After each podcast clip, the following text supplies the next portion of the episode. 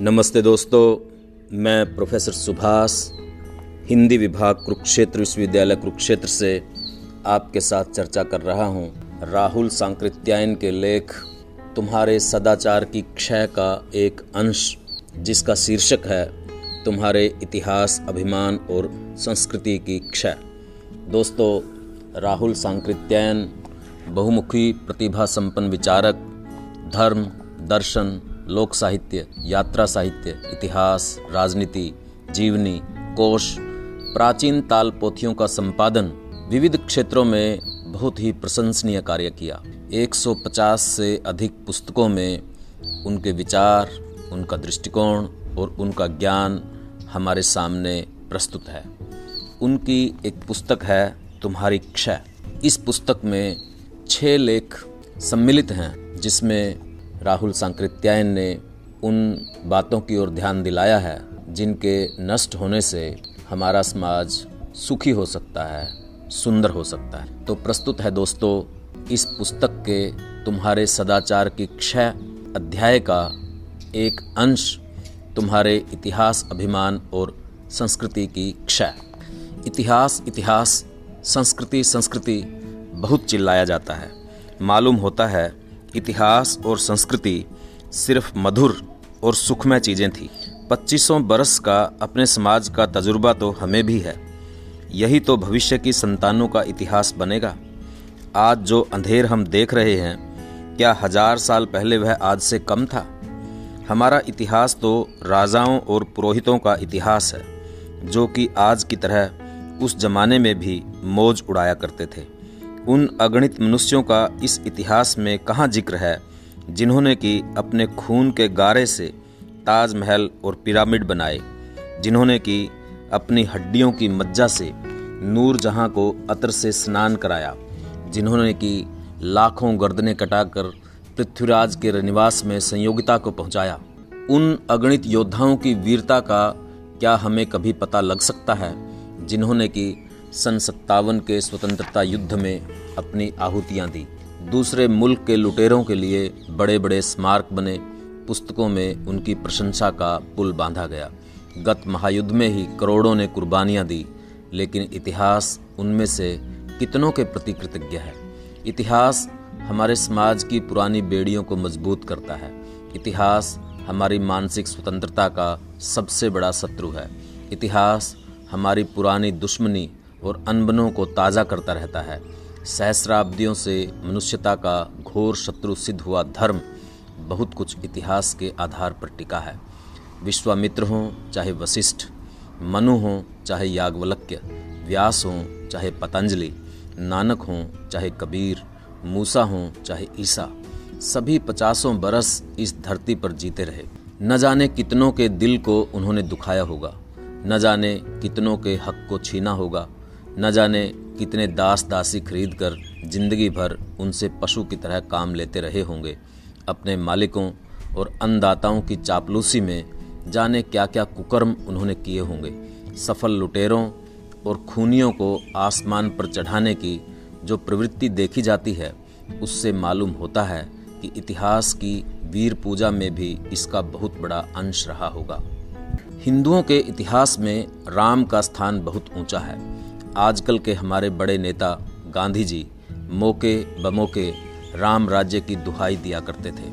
वह राम राज्य कैसा होगा जिसमें कि बेचारे शूद्र शम्बूक का सिर्फ यही अपराध था कि वह धर्म कमाने के लिए तपस्या कर रहा था, और इसके लिए राम जैसे अवतार और धर्मात्मा राजा ने उसकी गर्दन काट ली। वह राम राज्य कैसा रहा होगा जिसमें किसी आदमी के कह देने मात्र से राम ने गर्भिणी सीता को जंगल में छोड़ दिया।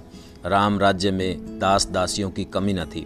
अट्ठारहवीं उन्नीसवीं सदी तक दुनिया में दास प्रथा कितनी क्रूरता के साथ प्रचलित थी, इसका हमें काफ़ी ज्ञान है। उस वक्त स्वेच्छापूर्वक अपने को और अपनी संतान को बेचा ही नहीं जाता था, बल्कि समुद्र और बड़ी नदियों के किनारे के गाँवों में तो आदमियों को पकड़ ले जाने के लिए बाकायदा हमले हुआ करते थे। डाकू गाँव पर छापा मारते थे और धन के साथ साथ वहाँ के काम करने लायक आदमियों को पकड़ ले जाते थे। हर साल हजारों इस तरह के गुलाम पोर्तुगीज़ डाकू पकड़कर बर्मा के अराकान प्रदेश में बेचा करते थे। राम राज्य में यदि इस तरह की लूट और डाकेजनी ना रही होगी तो दास प्रथा तो जरूर ही थी। अभी दस ही बारह साल हुए हैं, जबकि हिंदुओं के अभिमान की जगह नेपाल राज ने अपने यहाँ दास प्रथा का अंत किया। मिथिला में अब भी कितने घरों में वे कागज़ हैं जिसमें बहिया के क्रय विक्रय दर्ज हैं। दरभंगा जिले के तरोनी गांव में दिगंबर झा के परदादा ने कुल्ली मंडर के दादा को किसी दूसरे मालिक से खरीदा था और दिगंबर झा के दादा ने पचास रुपये के फ़ायदे के साथ उसे बेच दिया। अभी तीन ही पीढ़ी पहले अंग्रेजी राज तक में यह प्रथा मौजूद थी और सच्चे धार्मिक हिंदू हों चाहे मुसलमान, दोनों जब अपनी मनुस्मृतियों और हदीसों में दासों के ऊपर मालिकों के हक के बारे में पढ़ते हैं तो उनके मुंह में पानी भराए बिना नहीं रहता। आइए रामराज की दास प्रथा की एक झांकी लीजिए। एक साधारण बाजार है जिसमें सिर्फ दास दासियों की बिक्री होती है। लाखों वृक्षों का बाग है, खाने पीने की चीज़ों की दुकानें सजी हुई हैं। भेड़ बकरियों और शिकार किए जानवरों के अतिरिक्त उच्च वर्ण के आर्यों के भोजन तथा मधुपर्क के लिए गोमांस खास तौर से तैयार करके बेचा जा रहा है। जगह जगह सफ़ेद दाढ़ी वाले ऋषि, दूसरे ब्राह्मण, क्षत्रिय और वैश्य अपने पड़ाव डाले पड़े हुए हैं। कोई नया दास या दासी खरीदने आया है, किसी के दिन कुछ बिगड़ गए हैं, इसलिए वह अपने दासों या दासियों को बेचकर कुछ नकद जमा करना चाहता है। कुछ सिर्फ इस ख्याल से अपने दास दासियों को मेले में लाए हैं कि उन्हें बेचकर नया कर लिया जाए। कुछ बड़े व्यापारी ऐसे भी हैं जो झटपट बेचकर चले जाने की इच्छा रखने वालों की आसानी के लिए सस्ते में दास दासी खरीद लेते हैं और अधिक मुनाफे के साथ बेचते हैं। स्वामियों ने महीने पहले मेले में चलने का निश्चय कर लिया था। उन्होंने अपने दास दासियों को खूब अच्छा खाना देना शुरू किया था, जिससे कि मांस और चर्बी से उनकी हड्डियां ढक जाएं और बाजार में अधिक दाम आ सके। उनके सफ़ेद बालों को काला रंगा गया है और मेले में कपड़े लत्ते से अच्छी तरह संवार कर उनकी हाट लगाई गई है। कहीं कहीं आदमी अपने एकाध दास या दासी को लेकर बैठे हैं और कहीं कहीं सौ सौ दो दो सौ की पाँत लगी हुई है। खरीदारों की भीड़ है। खरीदने वाले कहते हैं, अब की बाज़ार बहुत महंगा रहा। पिछले साल अट्ठारह बरस की हट्टी कट्टी सुंदरी दासी दस रुपये में मिल जाती थी, अब की बार तो तीस में भी हाथ धरने नहीं देते। एक आदमी को दासी खरीदनी है लेकिन पैसे उसके पास कम हैं। वह एक चालीस बरस के सौदे के पास पहुंचता है। दासी के तिहाई बाल यद्यपि सफ़ेद हो गए थे लेकिन उन्हें रंग कर काला किया था। मालिक की खुशकिस्मती समझिए कि दासी के दांत सभी मजबूत थे। खरीदार ने पास जाकर उसके दांत देखे, बिल्कुल दुरुस्त। आंखें देखी, कोई फर्क नहीं। कान देखे, सुन सकती है। हाथों को उठा और ठोक कर देखा, कमज़ोर नहीं है। चला कर देखा, पैर भी दुरुस्त हैं। पूछा, वशिष्ठ जी आपकी दासी बूढ़ी तो हो गई है, लेकिन खैर हमारे यहाँ काम हल्का है, बतलाइए तो मूल्य क्या है। वशिष्ठ, गौतम जी आप गलत कह रहे हैं, अभी तो यह बीस बरस की छोकरी है। आपने देखा नहीं कि इसके हाथ पैर कितने मजबूत हैं, कितनी सुंदरी है। दस साल में दस तो इसके लड़के पैदा हो जाएंगे। दूना दाम तो एक ही लड़के से निकल आएगा। हम आपसे मोल भाव करना नहीं चाहते। पचास रुपया हमें मिल रहा था, खैर आप परिचित हैं, आपको दस रुपया कम करके दे देंगे। गौतम, आप तो बहुत कड़ा दाम मांग रहे हैं। बालों को काला कर देने और दो महीने के खिलाने पिलाने से यह न समझिए कि मैं नहीं जानता। यह पचास साल की बूढ़ी है, मुझे हल्का सौदा लेना है। यदि आप दाम काम ठीक करें तो इसे ले लूं। वशिष्ठ, आप मेले के दूसरे आदमियों की तरह मुझे भी समझ रहे हैं। इसी की बहन को मैंने सौ रुपये में अयोध्या के महाराज रामचंद्र के लिए बेचा है। आजकल महाराज यज्ञ कर रहे हैं।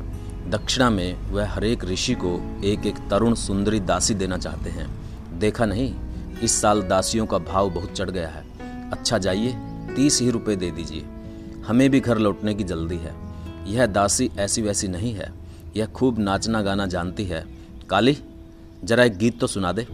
काली ने एक गीत सुनाया और नाच के भी एक दो तर्ज दिखलाए। अंत में पंद्रह रुपये पर सौदा पटा। लोग अपने अपने दासों को घर ले जा रहे हैं। कितनी दासियों के बच्चे बिक कर सैकड़ों कोस दूर पहुंच गए हैं। कितनों के प्रेमी हमेशा के लिए छूट गए हैं।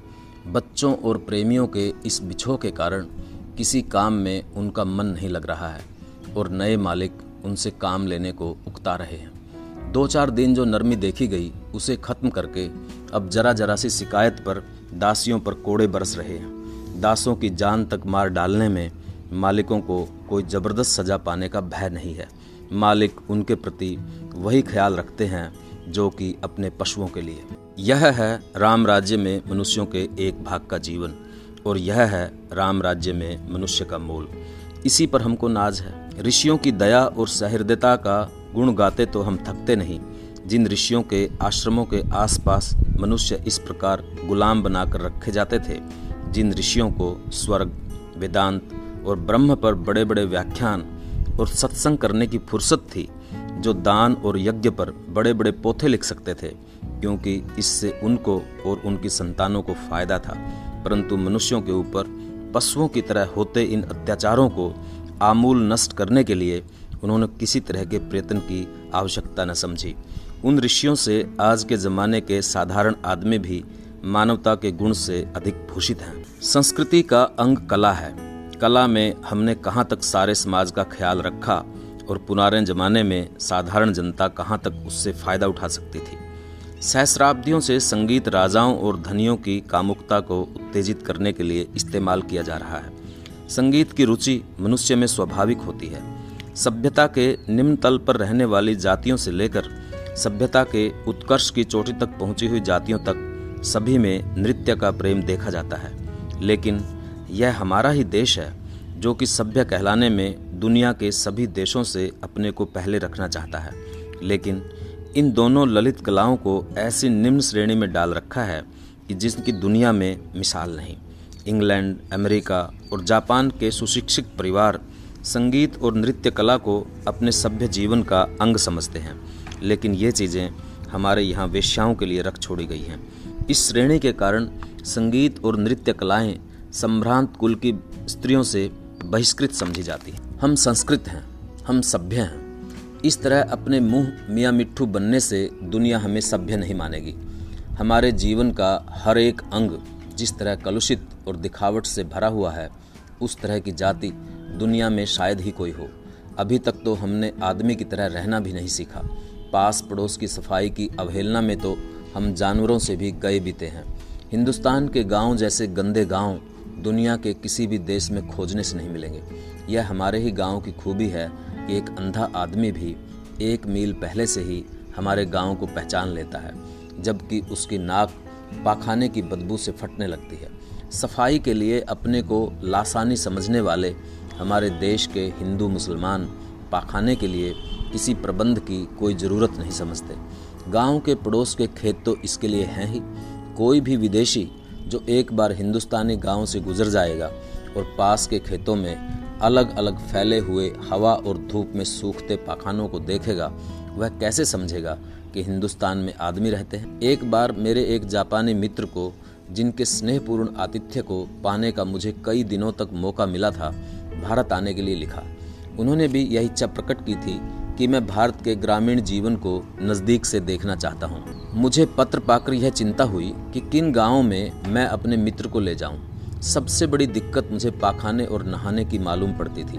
हिंदुस्तान के गाँव में खुले खेतों के अतिरिक्त पाखाने का कोई इंतज़ाम नहीं। गाँव ही क्या, शहर में भी पचास हज़ार लगाकर महल बनाने वाले पाखाने के लिए पचास रुपये का सेप्टिक टैंक लगाना दंड समझते हैं। गुसलखाना तो अंग्रेज़ों और क्रिस्तानों की चीज़ है। मेरे तरद्दुत को देखकर एक मित्र ने अपने यहाँ खास तौर से पाखाने और गुसलखाने तैयार करने का इरादा जाहिर किया। खैर, मेरे जापानी मित्र ने अपनी यात्रा स्थगित कर दी, लेकिन पत्र को पाकर जिस फिक्र में मैं महीनों रहा, उससे मुझे यह मालूम तो हो गया कि हम लोग कितने पानी में हैं। मुझे आश्चर्य होता है कि हमारे पूर्वजों ने स्वच्छता के लिए अत्यंत आवश्यक इन चीज़ों की ओर क्यों नहीं ध्यान दिया, बल्कि जो ध्यान दिया भी तो उल्टा, जिससे स्वच्छता में और बाधा पड़ती है। पाखाना उठाने वाले को हमारे देश में सबसे नीच समझा जाता है। अभी तो उन जातियों को हमने आर्थिक चक्की से पीस रखा है और पेट के आगे उन्हें इज्जत, आत्मसम्मान का ख्याल ही नहीं। लेकिन किसी न किसी दिन वह आवेगा जरूर। फिर समाज की इस सबसे बड़ी सेवा के लिए, सबसे ज़बरदस्त लांछना को सहने के लिए वे कैसे तैयार होंगे। और यदि उन्होंने पाखाना साफ करना छोड़ दिया तो चंद ही दिनों में क्या हमारे महल सूने नहीं हो जाएंगे। इंग्लैंड में चले जाइए, वहाँ जो व्यक्ति रसोई बनाता है वह पाखाने में भी झाड़ू दे देता है। जापान में देखिए, वहाँ तो पाखाना बेचने वाले कितने संभ्रांत व्यापारी हैं, किसी को पाखाना उठाने में घृणा नहीं है। हमारी दुनिया ही न्यारी है। हर एक उपयोग नई चीज़ को ग्रहण करने में हम अपनी संस्कृति और सभ्यता की दुहाई देने लगते हैं। हैट, कोट, पतलून को देखकर हमारे कितने ही लोग नाक भौं सिकोड़ते हैं। वित्त से अधिक खर्च करने का जहाँ तक सवाल है वहाँ तक हम कुछ नहीं कहते, किंतु ढीली ढाली धोती या लंबे चौड़े सलवार क्या काम करने वाले आदमी के लिए उपयुक्त हो सकते हैं। अदबैया कुर्ता, जांघिया और सोला हैट काम करके लिए सबसे उपयुक्त पोशाक है। धूप से बचाने के लिए सोला हैट बड़े काम की चीज़ है। इन चीज़ों को पश्चिमी यूरोपीय या क्रिस्तानी कहकर हम दुत्कारते हैं, लेकिन क्या मालूम नहीं कि न ये पश्चिमी हैं, न यूरोपीय हैं और न क्रिस्तानी। दो सौ बरस पहले अंग्रेज़ों के पूर्वज भी सिर पर झोंटा रखते थे। उनकी पोशाक भी ऊल जुलूल थी। आधुनिक पोशाक पिछले दो सौ वर्षों के चिंतन और परिवर्तन का परिणाम है। अभी महायुद्ध के आरंभ तक यूरोप की स्त्रियाँ बड़े बड़े बाल रखती थीं। उनकी पोशाक में आज से कई गुना ज़्यादा कपड़ा लगता था। कमर अस्वाभाविक तौर पर कसकर पतली बनाई जाती थी। आज यूरोप की स्त्रियों ने बाल कटा लिए हैं, उनकी पोशाक हल्की हो गई है। कमर पतली करने की वह पुरानी सनक अब उनमें नहीं रही। स्त्री पुरुष का ब्याह किस लिए होता है? संतान ही उसमें मुख्य बात नहीं है। अव्वल तो हमारे यहाँ विवाह का भार जबरदस्ती माँ बाप अपने ऊपर लेना चाहते हैं। संतान इसमें दस्तंदाजी न करे, इसलिए बचपन में ही विवाह कर देना चाहते हैं। यह भी हमारी संस्कृति का एक बहुत उज्जवल अंग है कि जिन्हें सारी जिंदगी एक दूसरे के साथ बिताई है, उन्हें एक दूसरे की प्रकृति और दिलचस्पी से परिचय प्राप्त करने का मौका दिए बिना हमेशा के लिए गले में बांध दिया जाए। इस तरह की स्वेच्छाचारिता ने लाखों पारिवारिक जीवनों को नरक के रूप में परिणत कर दिया है, तो भी कोई इससे शिक्षा लेने को तैयार नहीं है। माता पिता विवाह कर देते हैं, लेकिन विवाहित जोड़े के लिए समाज की सख्त हिदायत है कि कम से कम जवानी भर वे एक दूसरे से खुले तौर पर न मिलें। दुनिया के सभी भागों में विवाहित स्त्री पुरुष की अलग चारपाई नहीं होती। वहाँ चारपाई अलग होने का मतलब है तलाक की तैयारी। लेकिन हमारे यहाँ तो चारपाई ही अलग नहीं, सोने की जगह भी अलग होनी चाहिए। और शिष्टता का तकाजा है कि पति घर वालों की जानकारी में पत्नी के पास न जाए। विवाहित पुरुष अपनी पत्नी को अपने साथ नहीं रख सकता, चाहे वर्षों नौकरी या व्यापार में दूर दूर रहना पड़े, तो भी इस तरह की स्वतंत्रता को शिष्टाचार के विरुद्ध समझा जाता है। सारांश यह है कि जिस अपने इतिहास और संस्कृति का हम अभिमान करते हैं, वह हमें साधारण मनुष्य जैसा जीवन भी बिताने नहीं देती। खान पान, रहन सहन, शादी ब्याह, स्वास्थ्य सफाई और भाईचारा, सभी में वह हमें दुनिया की नज़र में जलील बनाना चाहती है।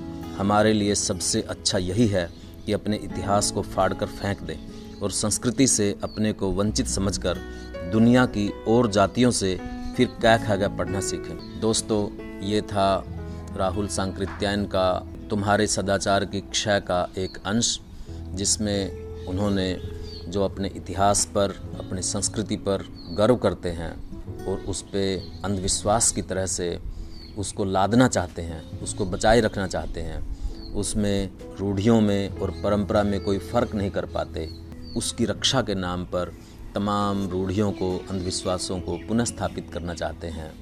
उस संस्कृति के जो ऐसे तत्व हैं उनकी तरफ संकेत किया है। राहुल सांकृत्यायन का ये लेख हमें सोचने पर मजबूर करता है कि हम अपने इतिहास, परंपरा और संस्कृति के किन हिस्सों को अपनाएं और किन हिस्सों को छोड़ दें। कालिदास ने भी अपने एक नाटक में इस बात को स्पष्ट तौर पर लिखा है कि ना तो समस्त पुरानी चीज़ें अच्छी होती हैं और ना ही सारी नई चीज़ें खराब ही होती। जो साधुजन होते हैं वे परीक्षा करके ग्रहणीय चीज़ों को रख लेते हैं और त्याज्य चीज़ों को छोड़ देते हैं, लेकिन जो मूढ़ लोग होते हैं वे दूसरों के कहने से सब चीज़ों को अपनाते चले जाते हैं। परंपरा के प्रति एक आलोचनात्मक दृष्टिकोण विकसित करना भविष्य के विकास के लिए बहुत जरूरी है। इस बात की ओर संकेत करता राहुल सांकृत्यायन का यह लेख उम्मीद है आपको पसंद आया होगा। आप इसे आगे बढ़ाइए। मिलते हैं किसी और लेख के साथ। तब तक के लिए धन्यवाद।